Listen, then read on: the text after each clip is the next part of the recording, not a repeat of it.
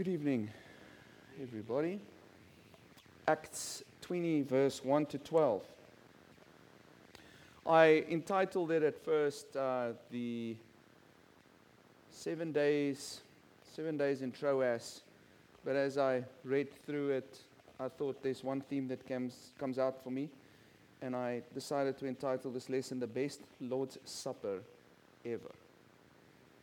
It's the title for tonight. Just want to uh, welcome Jack Hall and his, his lady. They are living in town. They're new here. If you haven't met Jack, just, they're from Portland and they are sweet homians now. Last week, we saw what people do when they love money more than truth. Paul is at this point in which town? Anybody want to take a guess? I'm a bad preacher. No, I'm joking. You're a bad listeners. No, I'm joking. It's okay. Ephesus. Yes. Paul is in Ephesus. He spent at least two years there preaching the gospel. Um, so he's in that city. He's got tremendous success. And then there's the silversmith Demetrius. He gets upset because he's losing business. The more Paul preaches, the more, the more he loses his business. And he gets upset, man, because people don't want to buy these idols anymore. Because they realize, oh my goodness, God doesn't live in a piece of silver. So he riles up a crowd, and the crowd turns into a mob. Classic, classic, cla- classic. And all of this, this whole crowd and all of this mob is in defense of a God that doesn't exist. We need to defend this God against Paul. And we do that with a mob. Ridiculous, isn't it? Can this God not defend herself? No, it seems like she cannot. So Demetrius is upset because the preaching of the gospel is practically killing his business. And um, uh, in the heat of the moment, as this crowd and this mob comes to the surface, Paul says, I want to speak to these guys. I want to get in there and preach, man. I want to tell them who the true God is. Typical Paul. But his friends, his disciples are like, no, no, don't go, don't go, don't, don't go into this crowd. Why? Because they would kill him. These people are upset. Listen, people will kill you for money. Quick, quick. I think most of the murders that take place in our world's got to do something with money. Um, so, like every other time that Paul's life was threatened and he leaves, the damage is already done. The kingdom had already spread in that place. And so that's where we are tonight. The kingdom had already infiltrated Asia. We've already read that um, every person in the whole of Asia, every Greek and Jew had heard the gospel. That's incredible. So um, it seems like this was lo- Satan's last attempt here in Ephesus. He didn't like what was happening in Ephesus. I mean, these guys were performing incredible miracles. The gospel was spreading like nobody's business. And Satan's like, I'm going to, I've got to do something here. And one of the best ways is to do what? Cut off the head of the snake in their eyes. Who, which is who? Paul. We cut him out. That will quickly silence these Christians. We kill him, we take him out, and this movement will die out. But God had other plans. So Paul is still in Ephesus. The uproar has ended. What happens next?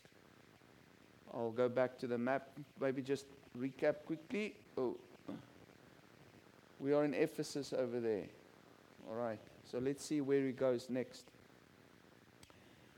Um, the text says, When the uproar had ended, Paul sent for the disciples and after encouraging them, said goodbye and set out for Macedonia. So he decides it's time. Let's back up. Let's go. He traveled through that area, speaking many words of encouragement to the people, and finally arrived in Greece, where he stayed three months. Let's go back quickly. So he is down here in Ephesus. So he decides to go up all the way through there. Remember Philippi, Thessalonica, Berea, all the way down to Corinth. We, the text doesn't say he stopped in Corinth, but it says he stopped in Greece, but I think that's where he parks, and, he, and that's sort of where we are now. All right. So that's a long journey just in like two verses. So Paul says, I'm out of here. I'm out of Ephesus. It's time for him to leave. Now, he isn't running away, in my opinion. He's not running away from the mob. That's not the most accurate way to depict what he's doing. He is what I call channeling effectiveness. He's, he realizes in Ephesus there's a wall in front of him. These people don't want him. Yeah, it's, it's reached a point of intensity now, and he thinks for a moment, where can I use my energy and ability and the spirit in me the best? Let me go. The people in Corinth need my energy more. The people on the way there need my impact more. I can get more done if I leave. There's enough disciples here in Ephesus. They can continue with the work, they can continue spreading the gospel, but I think it's good for me to go. And so he goes. It seems like his presence in Ephesus brought strife, but his presence in Greece is needed. And remember a statement that I've made a few times that I heard from a missionary one day. Every time the disciples settled, God unsettled them. The goal was never for Paul to stay in, in, in, in, a place like Ephesus for 10 years. He was a missionary on a mission to take the kingdom to the ends of the earth. He was a, the commander of a, of, of, a, of a group of soldiers, disciples, to go to the ends of the earth. And so he's got to keep moving. The gospel is living and it needs to spread, and his disciples need to be um, the same way. So the original language doesn't say that he gave them encouragement. I'm talking about verse 2. He traveled through that area, speaking many words of encouragement. That area, meaning um, this whole area Philippi, Thessalonica, Berea. He didn't go through there and just, you know, when you read it in, in the English, it says, it's like he went encouraging people, oh, you know, keep up. And, and what, that's what it sounds like in English. But it was interesting when I read the Greek there because it says that he gave them logos. And they translated this into he came to encourage them. What do we know about the word logos? Anybody? Where does that word come up the most? The word logos. The word. Yes. Isn't that interesting? In the beginning, John chapter 1, verse 1. In the beginning was the word, the logos. And then what happens to the word in verse 14 of chapter 1 of John? The word became flesh. Jesus is the living word. And the translator, and I've got no problem with this, interpret, this, this interpretation that this translation makes. Why doesn't it just say that he, that he just came, brought the, to them the word? Because when the word is embodied, it is encouraging. And I've put in here my own words. Um, if Logos is Jesus, then it means that as Paul traveled through these areas, he gave them Jesus through words and through his love and through his actions and through his presence. In other words, Paul, being like Jesus and speaking like Jesus, encouraged the people of God. And that's exactly the same thing that you and I can do for each other. It is the most encouraging to people when we are like Jesus, because then we are the Logos, embodied. So I like that. Well, let's see what happens. Now he is down in Greece. The text says, because some Jews had plotted against him.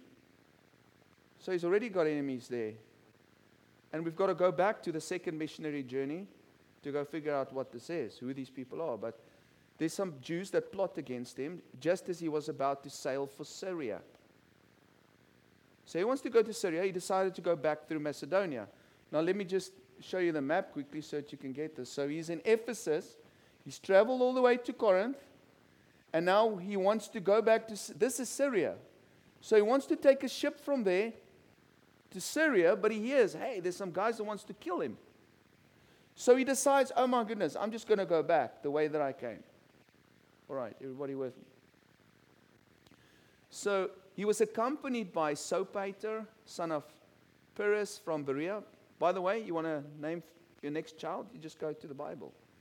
Sopater, Aristarchus, and Secundus from Thessalonica, Gaius from Derbe, Timothy also, and Tychicus and Trophimus from the province of Asia. These men went on ahead and waited for us at Troas. But we sailed from Philippi after the festival of unleavened bread, and five days later joined the others at Troas, where we spent seven days. Let's just go back to the beginning of these verses. The Jews wanted Paul dead. Okay? If you remember with me, you probably won't because, you know, if I didn't prepare this, I probably would have forgotten as well. Um, Paul went into Thessalonica, and there was a, there was a big, uh, there was a synagogue there, and there was a big Jewish community there. And he left from there and he went to Berea because the, the, the Jews wanted to kill him in Thessalonica. When he got to Berea, he heard the people in Thessalonica had heard that he's in Berea, and they sent a huge mob of people to Berea to come and kill him. The Jews in Thessalonica didn't like Paul. In Corinth, it was also the Jews that made a united attack against him. Once again, they beat the synagogue ruler in front of the proconsul of, of Rome. You can go read it right through the book of Acts, how the Jews are trying to kill Paul. And now Paul is back in Corinth, and these Jews had decided that they still want him dead. This guy needs to die. It must be terrible to be this type of, you know, to have this type of life. You are in Ephesus, they want to kill you. Then you go to Greece, they want to kill you. You go to Thessalonica, to Macedonia, then they want to kill you. Everywhere you go in this world, people want you dead. What a life. They tried going to the Romans previously to have Paul arrested or beaten or whatever. That didn't work. And so, what do they decide in this instance? It doesn't help we go to the proconsul because last time that happened, nothing was done. The proconsul just said, Well, it's your issue. So, here's what we're going to do we are going to assassinate him. We're going to kill this guy. And you know what? The best way that I can think about it, that probably happened years, well, we've heard that Paul's going to set sail for Syria. So the best place to kill him is going to be where? On a ship. So we get some sailors to sort him out. And uh, he's got nowhere to run on a ship, right? it's just only two corners. And you've got to be somewhere in the middle. I suspect that is what happened here. Um, crooked sailors, confined space, that's the end of Paul's life. Um, what I find interesting is just how God protects him every time. And even when he was in Corinth previously, how God used the Roman government to protect him. You know, sometimes we look at the government, and the Roman government was, was, it was an evil, it was an evil system. But the, God used an evil system to protect his people. And that also just brought me a sense of comfort. It doesn't matter what our government does, God can use it for his glory. There's always a higher authority than the government, right? And God decides what's going You know, I, I, I, had yesterday a discussion with a, a man, and, and his life is falling apart because he feels it's the end of America currently, and there's going to be civil war and civil unrest, and he's on edge. He has to take anxiety medications. And, and I was just like, man, do you believe in Jesus or don't you? Do you believe that he's the supreme ruler of the universe or not? Don't you think he's in control of all the nations of the earth? That he commands kings what they need to do or not? Biden, Trump, whatever they think they can do or not do, God rules over these guys. He'll tell him what to do when he wants it done. I mean, for crying in a bucket, look at um, uh, the, the, um, the Babylonian king. God, was, was it him or was it, um, no, it was Belshazzar, right? Which was the king that God made like a cow? Nebuchadnezzar, that was the Babylonian, eh? I mean, if God can make a king live like a cow in the field for seven years, I think it was. Yes, he can do anything to a king today as well. We have nothing to fear. So, look at Paul's companions here. And I, I, I put the places in red and the names in bold. At every place he went, he made a disciple that follows him. Check there. Berea, Sopater. He gets into Berea somebody, he gets somebody into the mission with him. Derbe was in, was in uh, um, before Asia, Asia Minor. Thessalonica, he got Secundus. Asia, there's Timothy and Tychicus and Trophimus. And these people's names are in the Bible. What an incredible honor it must be to be named by the Holy Spirit. Verse 6 says that they, they, they waited for the festival of unleavened bread that's related to the Passover. They didn't wait because this was celebrated. Luke is just indicating to us the, um, the time when this trip took place. Okay, now we are off to Troas. So they arrive in Troas on the first day of the week, which is a Sunday. On the first day of the week, we came together to break bread. Paul spoke to the people, and because he intended to leave the next day, kept on talking until midnight. Those of you who do Lord's Supper talks, you have a biblical basis to take as much time as you want. And don't let people give you nonsense. This is the best Lord's Supper the world has ever seen. In actual fact, I'm, I'm quite confident, unless you can point out to me otherwise. I think this is the first recorded Lord's Supper that we, that we have of, of, of a, a church doing this. Not referring just to the occasions in Jerusalem, but where this is clearly explained to us. And so, if we're a Bible based church, we need to do Lord's Supper like this. Right? That's what the Bible says. Talk till midnight. I hope you've got a, a cooler box next to you for tonight. So, we don't see any church in Troas on Paul's missionary journey because what happened last time in Troas? Paul went through Asia and he didn't preach the gospel and he ends up in Troas. And it's in Troas that he has a dream where God calls him where? To Macedonia. There was no church. We don't pick up in the text that there was a church in Troas. But Troas is also in Asia. And remember what happened in Asia? The, the sort of the capital city was Ephesus.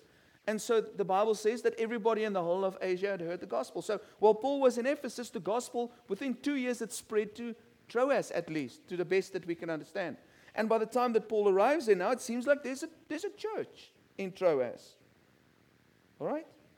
Um, and it seems like they get together here on the first day of the week to partake of the Lord's Supper.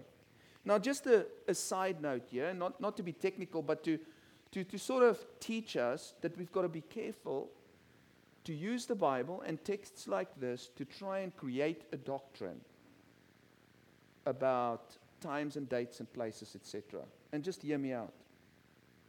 I grew up with the teaching that this um, verse proves that the church in Troas took the Lord's Supper every Sunday. And I think it's a little bit of a far stretch to say that they did this every Sunday. We're not 100% sure. This is one incident that, ex- that says the church came together to partake of the Lord's Supper. And, but, but people would use this to say, well, here we see it. This is, this is what, what we see in Troas, and therefore the Lord's Supper has to be taken every Sunday based on this verse. And you, you guys know I, I'm a real ferv, a fervent believer that we've got to let the Bible say what it says. And I just think it's a bit too, a stretch too far to use this verse to make that claim, to make that doctrine. This is one incident. This doesn't say that they did this every week. Okay, this is just one incident. So, so, um, so two things, two problems with that. The text says they came together to break bread. It doesn't say they did this every Sunday. Um, and secondly, what is, what is interesting and which was quite controversial, and I'm so glad that we're not invol- involved with these controversies, is that um, I, I, went to a church in, um, in Texas. Um, it's called Richlands, Richland Hills Church of Christ. I think it's the biggest church of Christ in America. I think like 67,000 people. And there was a big controversy because, first of all, they got musical instruments. And the a cappella churches obviously deemed them now, stamped them as, you know, the, the sinners of the movement. But a second thing that they did is, is that they have Lord's Supper, they have worship services on Saturday night. So they got services on Saturday night, and then I think they have on Sundays as well. And the key reason why they said that is because the Jewish Sunday, the Jewish Sunday, oh, first day of the week starts when? Saturday. Six o'clock Saturday starts the first day of the week. And so it is possible that they got together on a Saturday evening, if that was the Jewish sat, uh, first day of the week. And so you've got to be very careful if you want to make a law on this verse saying, Lord's Supper must be taken on a Sunday. It cannot be taken on a Saturday. That's a little bit of a stretch because it could have been a Saturday. Okay? So the point, the reason why I'm raising this, not because it's any issue, I'm just saying, be careful of when people take the Bible to make legalistic rules that the Bible does not make course, it can go different ways, and it produces controversy and it produces conflict. It doesn't have to be conflict, All right? This is simply one incident that, that Luke is trying to describe to us. And I want us to, as we read this, ask the question, but why, why is Luke recording to us this unique Lord's Supper incident? That's the point why he writes it. He's not trying to make us rules for all of eternity by writing this down. If there's a rule that the apostle wanted us to clearly follow, do you think that they would clearly state it? Or do you think that they would hide it behind complexities? Okay. What is, what is really important for me, for me here is what Paul is doing, and that's what I really want us to focus on. What is Paul doing? Paul spoke to the people, and here once again, we, and, and it's not to be critical of, of what we are experiencing, but to point out, like, what really is the life of the early church, what we see here in Troas. Okay? There's various words for speaking. One of the words is kerugma. And I might have shared it with you, might not, I don't know, I'm going to share it with you in any way. The keruch was the person that would go into the marketplace, stand on a podium, and bring a message from the king. It's not debatable. He tells you what God says. You sit, listen, and submit. The king is speaking. That's the keruch. And so when the Greek word kerugma is being used, it's referring to that. It's the proclamation of the word of God from the king. All right? That is, in a sense, what we've grown up, I've grown up with, is preaching behind the pulpit is kerugma, the proclamation of the word of God in churches all over the world. That is not what this word is over here at this Lord's Supper. This word here, Paul spoke,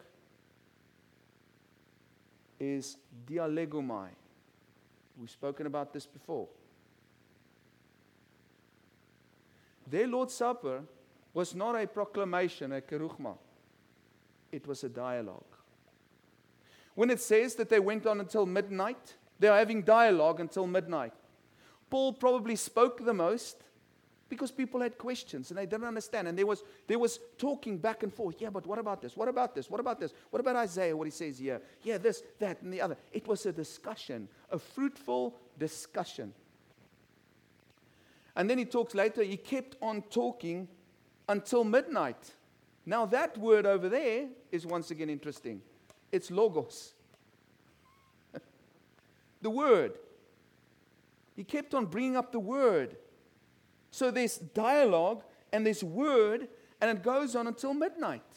This discussion, the word is alive, it's between the people, and, and everybody's thinking about it, hearing, listening, talking, sharing, discussing.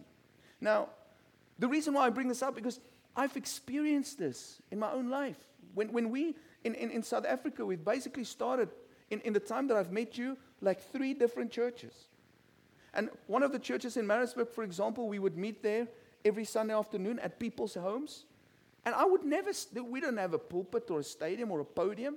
We would get together, and I didn't prepare anything. We'd get together and talk about our week. Any question, any question going on, and then questions might come up or a thought might come up, and then I would take it from there.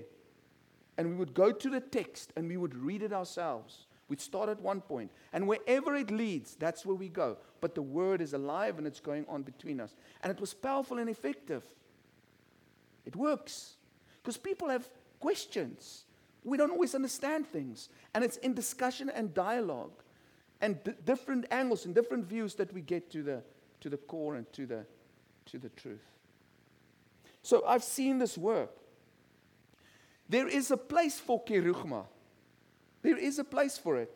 I'm going to give you some indications where in the Bible we do find that. We find it in Matthew chapter 12, verse 41, where it says that Jonah went and preached to the people of Nineveh. That was a proclamation. Eight more days and God's going to destroy this place. Or uh, 40 days, I think it was. That's a proclamation. Jonah is not debating and dialoguing with the people of Nineveh, he tells them God's will. There's a place for that. It's not always the most effective place in the church because here we need to talk with each other. It's what the disciples did when they went into the world to preach. Mark chapter 16, verse 20. You can go find Kerugma there. Kerugma is not a dialogue. Kerugma is a monologue. Kerugma is telling you what the way that it is. And there's a place for that. But in this instance, in Acts chapter 20, when they had Lord's Supper, it was a discussion. it was a dialogue. It's a few times mentioned in Corinthians, it's mentioned in Timothy, mentioned in Titus. If you want those verses, I can um, give it to you. So, primarily, when we read the Bible, it seems like kerugma was used in speaking to the unbelievers, and dialegomai was mostly used when the church got together. All right, let's go on. So, verse 8 says, now you've, you've got the scene now, there's this talking going on till midnight. They were meeting here, it says th- there were many lamps in the upstairs room where we were meeting. That verse is a bit odd. Seated in a window was a young man named Eutychus who was sinking into a deep sleep as Paul talked on and on and on and on. yes, Paul, calm down. When he was sound asleep, he fell to the ground from the third story and was picked up dead.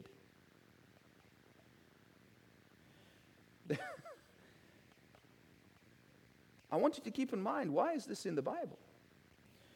They were meeting in the upper chamber, like Acts chapter 1, verse 13. This was a big house, three story house. It's a nice house. Apparently, in these days, like what we see in Acts chapter 1, this is the way people built their homes. Like the nice, relaxing room was the highest one. Okay? The fellowship room, the feast room. The rest of the city is sleeping. But God's people, they're sitting there discussing God's word the Logos. The original Greek says that Paul was long preaching. On and on and on. The young man sits in the window and falls asleep. So may it be known today, and I've said this to you before if people fall asleep when Paul preaches, I do not feel sad or bad when people fall asleep when I preach. This is the first person ever to die of preaching. Preaching killed this guy. um, we see here just once again a totally different concept of, of, of church. It's in people's homes, it's a discussion. Um, and I read something for the first time in preparing for this that I've never thought about. The scholar says that the reason why verse 8 is mentioned, that there were many lamps in the upstairs room, maybe there's something you can think about, but this guy says the reason why Luke mentions the lamps in the upstairs room is because um, they had smoke coming from them that potentially made this man fall asleep in the window. Never read that before, but that's a possibility. Maybe he's trying to protect Paul. Maybe he's just trying to say, Paul's going to read this one day, and it, it cannot say that his preaching was boring. So let me just put the lamps in there. Blame the lamps. I'm just joking. But I, that's the best explanation, I think. All right. Paul went down, threw himself on the young man, and put his arms around him. Don't be alarmed, he said. He's alive. Then he went upstairs again and broke bread and ate. After talking until daylight, he left. Yes, bro. Don't you think that's enough when people die?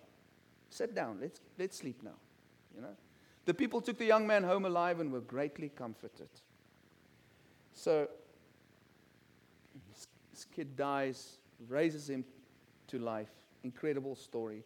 He goes uh, back upstairs and he says, No, no, no, no. You thought that's the end. It's not. Open your Bible. He breaks bread and then he preaches till morning. He conversed, communed, and he talked. That is one long worship service. Now the question is on what day did they take the Lord's Supper? You get the complication here? If they met on Saturday night, then they and they took it after midnight only. Well, at least Paul did. Then it means that Paul did it on our Sunday. All right? If they met on Sunday and Paul preached until midnight, on which day did Paul take the Lord's Supper? Monday. So if we want to make a law about this scripture and say it must be on a Sunday, I think we're missing the point, don't you think? I think then we're missing the point. And this—I just wanted to point that out. Be very careful to try and make laws and rules when God doesn't make it because it's going to put you in a complicated position. That's why you end up with people fighting over it. We don't have to fight over it. I'll explain now. The Lord's Supper is not a religious festival that is to be held on Sundays. Jesus never told us, you must do this on Sunday. Rather, Jesus said, whenever you meet, do this in remembrance of me. And when do we meet? Sundays. So we do it because that's when we meet. We don't do it because it's some law that was thrown out of the apostles' mouth. We meet on Sundays. And so that's when we do. Something that we do together. And it's been from the earliest times, the church's tradition, for Christians to meet on Sundays. And so since we meet on Sundays, that's when we partake of the Lord's Supper. Very simple. We don't have to go take scriptures out of context to force people to have Lord's Supper every Sunday. We just say, hey man, we're meeting Sunday, we're having Lord's Supper, you're welcome to join us. So, why did Luke record the story? I think it's actually just because of the miracle. It's because of the miracle. There's a kid. Remember, we've seen it so far in Ephesus. Paul does incredible miracles. This is a miracle, it's the resurrection of a human being. That's why Luke records it. That's what we see right through the book of Luke. That's one of the stories that came to Luke's mind, and he's like, Yeah, we need to write about this one. When that Lord's Supper, they, they in Troas, and that kid died when he fell out of the window, and Paul raised him to life. That was an incredible situation. It's the most profound communion ever. Can you imagine? Preaching that goes the whole night through, and somebody dies and is resurrected. Can you imagine the significance? Can you imagine when Paul goes back upstairs. The, the kid has just died and he's alive again, and the kid's walking here next to him. Can you imagine his, his, his, his talking points from then on? This is exactly why we are here, brothers and sisters. Because Jesus Christ died, but he was resurrected. Yes, you're looking for a Lord's Supper illustration. I do die quickly so I can raise you from the dead and have it as an illustration. Incredible. Imagine you were in that upstairs room. Can you experience a more vivid illustration of what the Lord's Supper is about? Jesus Christ dies for our sins, and He's raised from the dead to give us eternal life. Embodied. Incredible. So, next time we have Lord's Supper, whoever does the communion, you have full throttle, 12 hours. And whoever would like to die, just put up your hand beforehand. We'll have a stand up here and make you fall down. Best Lord's Supper ever. Uh, three points just from me, three thoughts that came to my mind to go back through the whole text. Choose social investment that is most effective. Let me explain what that means. Paul is in Ephesus. There's war all around him. People don't want him there. He's got to pause for a moment and think where's the best place that I can invest my energy? Where can I be most effective for God's kingdom? Hang around here and potentially die and hide away in corners because they want to kill me? Or go to Macedonia where the threat is less and where people need to hear the message still and go encourage the Christians. And so Paul looks at his life responsibly and he says, I'm going to go. And I think obviously the Holy Spirit was involved there. Sometimes in our relationships with people, there are certain people that are in our lives. They don't want to hear what we've got to say, they don't want anything to do with us or they continually seek your attention and your time and your energy, but they never change. We've got to be wise with who we interact with. Sometimes it's a good idea to rather let go of the people that don't want to have a positive influence in your life and move on to people who can use your energy better. So choose carefully who you spend time with. Choose carefully who you try to invest with. Make the most of your um, social investment so you can be most effective. That's one point that I have. Um, secondly, the most encouraging thing you can do for someone is to speak and be Jesus. It's very simple to be a blessing to people. Just make sure that you are like Jesus. Um, if you are like Jesus, people will enjoy you. Uh, good people, sorry. Bad people might not. And thirdly, seek opportunities to dialogue with fellow disciples over the Word of God. I am not pointing these things out in the Bible to try and break down what we have. This, this tradition that we have of having the pulpit and preaching God, I love doing this. I can do this forever, right? And I'm not saying let's break it down and not do it. I'm just saying don't let this rob you of doing the, the thing the first century church did. Create opportunities to dialogue with the Word. Get people in your life. Get together with people. I know that Terry and Karen is meeting with, with, with Gail and Norman. They do that, right? They get together on their own and they dialogue the Word of God. Fantastic. Look for those opportunities. Add that to what we already have. This is also valuable to listen to the Word and, and, and have it explained in a different way, maybe. But look for opportunities to dialogue with fellow disciples. It's, it will enrich you. It, it will definitely enrich you. Any thoughts from your side? That's a conclusion. Thank you. Um, Mama Bear, if you want to pause that. Yes, sir.